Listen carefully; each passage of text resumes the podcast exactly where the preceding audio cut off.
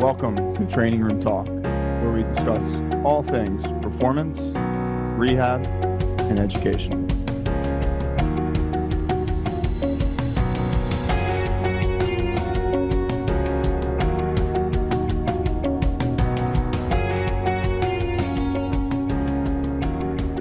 Hello, everyone. I'm Dr. John Herding. Welcome back to Training Room Talk.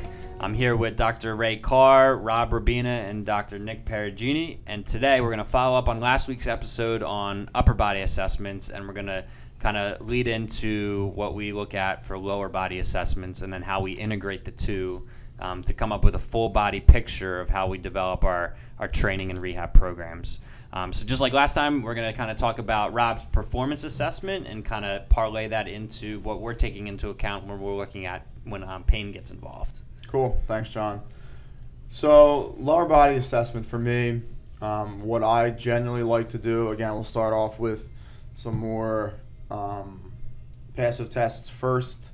So, I will do um, seated IR, ER. Uh, we'll then roll into a Thomas test or an extension drop test. Was that hip, ERIR? Hip, yes. All right. Hip. We're all talking lower body, right, John? Yeah, but Okay. some people might not know. Okay. Um, roll, right into the Thomas test. I'll then um, him back. And again, lower bodies, you know, there's a lot of tests you can do. I, I don't do them all. Um, if someone comes in with a previous lower body injury or, you know, they have, you know, something going on in their lower body, uh, I'll do more lower body testing, but I'm not doing anything too, too crazy. Just looking at the basics for me. Um, so what I'll do after that is a um, adduction drop test on the left and the right side. Um, we'll then do passive abduction on the left and the right side, and then um, we'll do passive um, like hip flexion or like a passive ASLR test. So those would be I think that's my passive test that I'll do. From an active standpoint, I do utilize the FMS, so I'll do you know all the lower body ones, the inline lunge, overhead squat, hurdle step, um, would be more of the lower body ones that I'll do from an active standpoint. If if someone is if I if I see a passive limitation in some hip IR and ER, I'll have them seated again, see how their active IR and ER is at times if it's if it's really bad or if it's really good and I want to see how they control it. So vice versa. So sometimes I'll do active seated IR and ER as well. Um, so that would that would that would be all my kind of range of motion testing that I do. From there, um, I do do some speed and agility testing. I don't know if you guys would consider that lower body testing, but to me it is because it's you know looking at just general you know speed, agility, power, explosiveness of mainly the lower body. Um, you know, which is which is um, to me important because I need to know where they're at from the speed perspective, acceleration perspective, power perspective, um, and you know just giving me some more information. And then the last piece that I'll do is just again put them through a little workout, get their fitness level.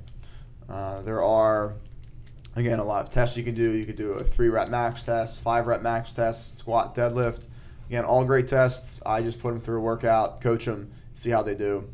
Because I don't know how their form is going to be with a max load or even a rep test. Like I need to be confident in their ability to do it. So I just coach them through an exercise with a suggested weight. And I'll do common exercises that we'll do in our training program. A squat variation, deadlift variation, single leg deadlift variation, lunging variation. Um, again, just provide provides me information about how they do exercise with some load in their hands. Um, you know, if for example I get someone that is maybe post ACL, you know, and they need to progress to running, we'll then maybe look at more running mechanics, single leg hopping uh, mechanics, more control type testing, single leg squat testing. If they're portraying with a or coming off again a lower body injury, I'm not doing that with every single person that comes in the door. So I do change the eval, I guess you could say, depending on the person, um, because again, there's just so many tests, and I try to hit the big ones that are going to really impact my training program, you know, depending on their injury history and where they're at. So. Nice, thanks, Rob. Um, and I think, like like he said, I think our eval as physical therapists kind of depends a little bit on why the person's coming into the clinic. Like Rob has a general like increased performance and maybe get a little more specific. But then we um, like if they're coming in for knee pain, we're gonna look at their knee probably a little bit. Um, generally, I'll start um, proximally though, so I'll start. Um, you know, T spine mobility goes both towards upper extremity and lower extremity, and then I'll work down into the hips, and I'll hip hit seated ERIR in the hips. Then I'll hit, um, you know, maybe like a, an extension drop or a Thomas test to check, um, you know, hip flexor um, and uh, quads flexibility and ligamentous integrity. Then I'll move into like a passive um, hip abduction and then maybe kind of almost a passive hip adduction just to kind of get a hip position and see how the pelvis is, is aligned, for lack of a better word. Are you testing the ITB band there? No, and um, I'm fully supported by research that says that an Ober's or a hip adduction drop is is not a test for IT band Just checking. um, flexibility. Um, yeah, so then we'll check like if, if someone's having knee pain, like I'll check knee range of motion. We'll work down into the ankles to make sure we get a full picture. Um, but generally, like a lower body st- for me starts proximally, and then I'm kind of working down um, the chain from there to make sure I see everything. I'll watch them walk. I'll definitely watch them walk if they're able to, because that gives you good. Um, good information on full body integration and, and how they move and why certain stresses might be on certain areas. Um, obviously, for some of this stuff, whether it's trauma or a non traumatic injury, um, that'll kind of help guide the assessment and where I go with that.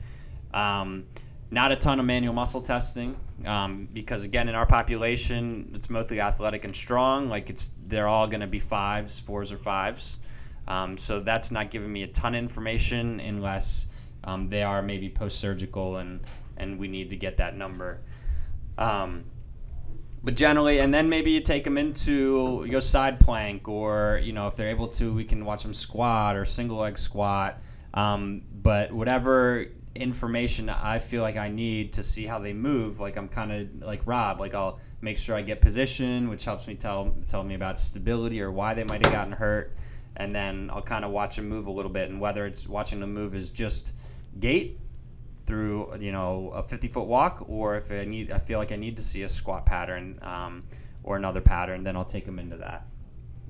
Yeah, and I think, like you said there, what's really important is, you know, our population, you know, ninety percent of the time, people are coming in pretty strong, right? They're they're they're lifting, they're they're playing their sport. Um, you know, these people can move and are usually still working out. Uh, so, you know, some some of the things I, I like to look at in, in this population here is, you know, I like to look at the, the positions of whatever activity they're doing. You know, for example, we see people who come in, you know, doing CrossFit, Olympic lifting. You know, after our general position testing, uh, range of motion, and strength, I want to look at your front squat. Right? I want to see if you can get into that position, you know, create stability, get a full inhale, full exhale, and really own that position. You know, other little other little caveat here is I want to for for some of our population, I want to get them barefoot.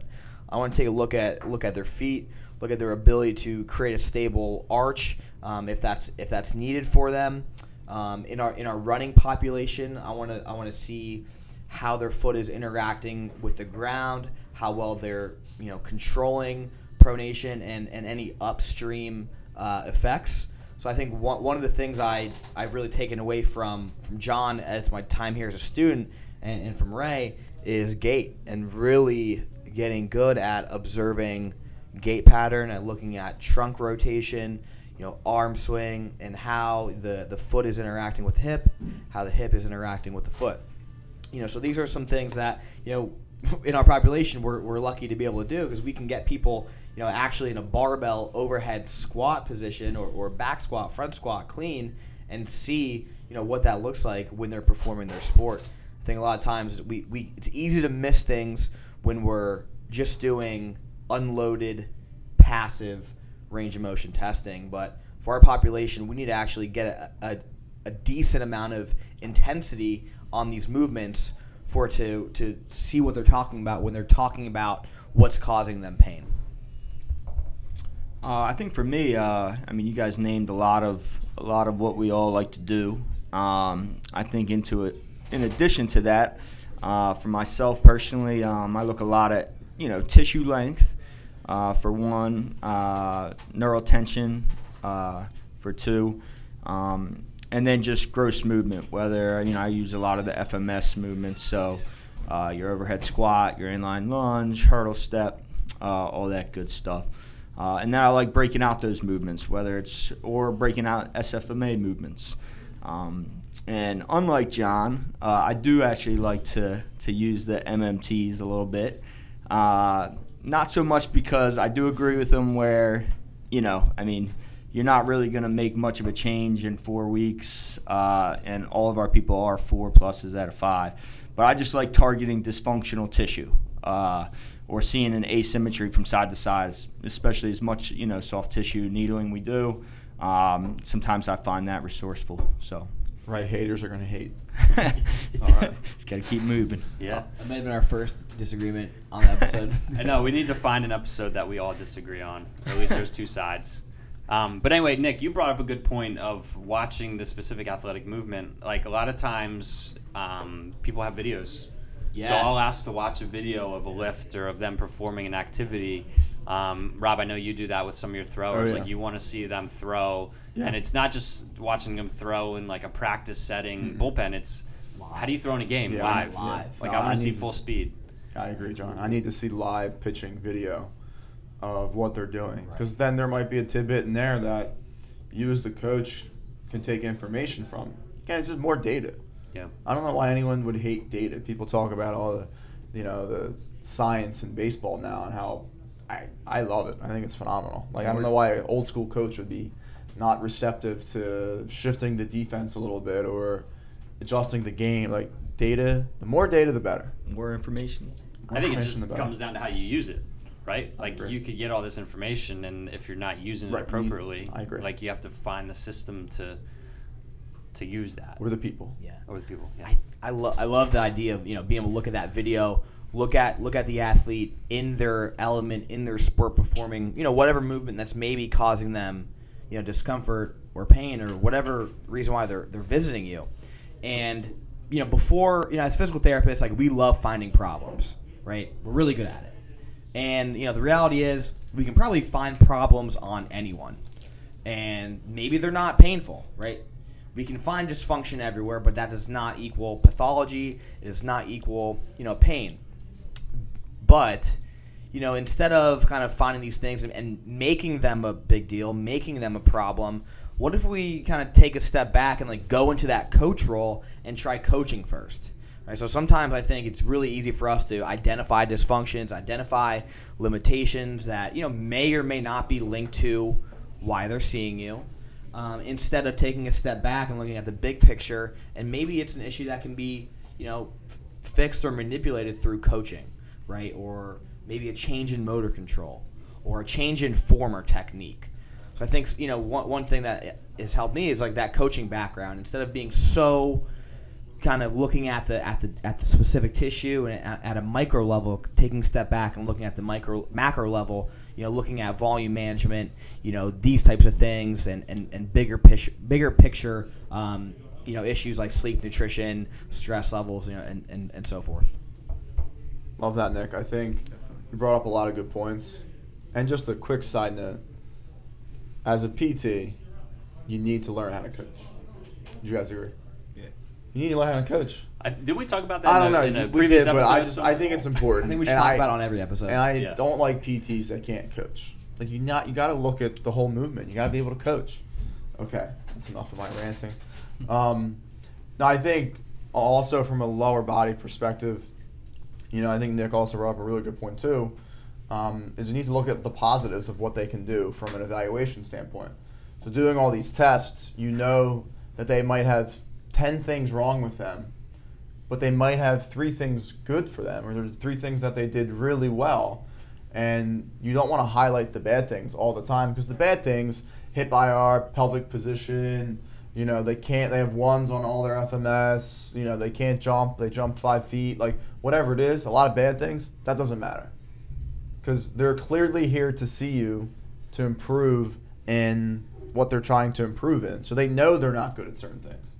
So you as the coach or as a therapist need to focus on the positives of their lower body assessment or overall assessment and push the positive things and not focus on the lower body negatives. Uh, that's a huge huge point the, the presentation of how you present things to people is huge in how they will perform going forward for you in creating a relationship um, and then how they respond to your performance or your rehab program like we get a ton of people that'll come in and say you know a 23 year old who has knee pain when they squat the doctor says don't ever squat again Yeah. it doesn't make any sense happens. Yeah, but very common. it does um, scary.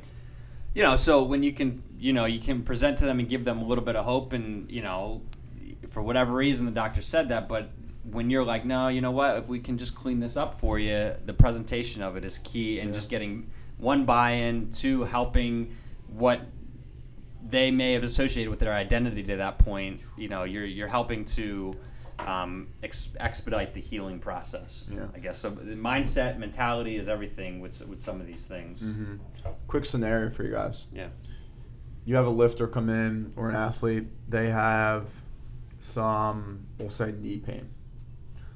No structural damage, MRIs are good. They have knee pain doing certain activities. I guess the activity matters, but say general knee pain with squatting or lunging. Okay. Let's assume they're in their late 20s. Um, you know, what are your guys' thought, initial thoughts? What are you guys going to from an assessment standpoint? Um, going forward with this person with knee pain. my first thought is what's their squat look like right if that's where they have the pain um, first want to kind of look at that movement maybe they're way too forward maybe that's what's causing a lot of the stress. Unloaded, loaded, max load. so i would look at it unloaded first Okay. yeah yeah what are your guys thoughts Yeah, I mean, yeah, I want to see the pattern, and in those cases, maybe if they squat when they have pain, like they have knee pain when they squat, like I'll ask for a video, like so Right. we're not making them go through that acute Yeah. process. Yeah. Um, if they have knee pain when they squat, but I want to see the squat pattern, maybe first I'll look proximally to make sure like torso and hip are in good positions, and if I find something glaring, then I'll try to clean that that up and then have them squat. Like instead of forcing them into pain when they squat, I'll see if I can make a quick adjustment and then maybe have them squat at the end of the session instead of the beginning of the session. yeah Yeah, maybe some manual work, some positioning, some strength, some stability, and then set. You know, Right. if they're responding well, then I'll have them squat at the end so I can see it. Because the knee pain could have a foot issue, So many, so many things. Yeah. yeah right? hmm I mean, How- pain, throw, pain throws off motor control. So, you know, anytime pain is present, I mean, you know, it could throw off the whole movement pattern. That's why sometimes I may, I may even give um, a heel lift, or maybe I'll give them some resistance around the knees. Maybe I'll add in like a tempo cue, and I'll see if these things can bring them out of pain before even doing anything manually. Um, just to see that kind of helps find like that underlying like uh, provocation. Yeah, I mean, I, I want to, and Rob, going back to your, you know, recent post here on squat variations, it's, you know, I want to in that session find a variation that works for them pain free. Right. That could be that could be box. Right. That could be partial range of motion. That could be the load, an- you know, anteriorly, you know, posteriorly. Some kind of variation. Let's get let's find one that mm-hmm. works Keep them exercising. let's keep them exercising. The second thing that I, I want to know with this person, you know, especially if they're a like someone who's like on a program, especially, I want to know their volume for the last four weeks, mm-hmm. right? I want to I want to know and see that trend, right? If it's been a you know sudden increase in volume, like we know that's one of the like most guaranteed backed by research things that's going to predispose you to injury is sudden increases in training volume. So these are something that too that you can use going forward. What is your threshold when pain comes on? And then you can develop a program to gradually expose that person to new levels of volume, you know, in that in that movement if it's painful to keep them, you know, growing and getting stronger in those tissues, but also kind of exposing them to pain a little bit, but um, just getting used to, getting them used to that without overdoing it. Good points, Nick. Um, so that's going to wrap it up on our episode on lower body assessments. Um, again, guys, we sincerely appreciate you listening to the program. Um, so please subscribe um, if you haven't already, and even download because that'll help us rise in the ranks of, of podcasts. Um, please also share with your friends because um, we just want to be able to continue to share, spread the word, and help people write better programs, strength and conditioning, and rehab. So thanks again for listening. Until next time.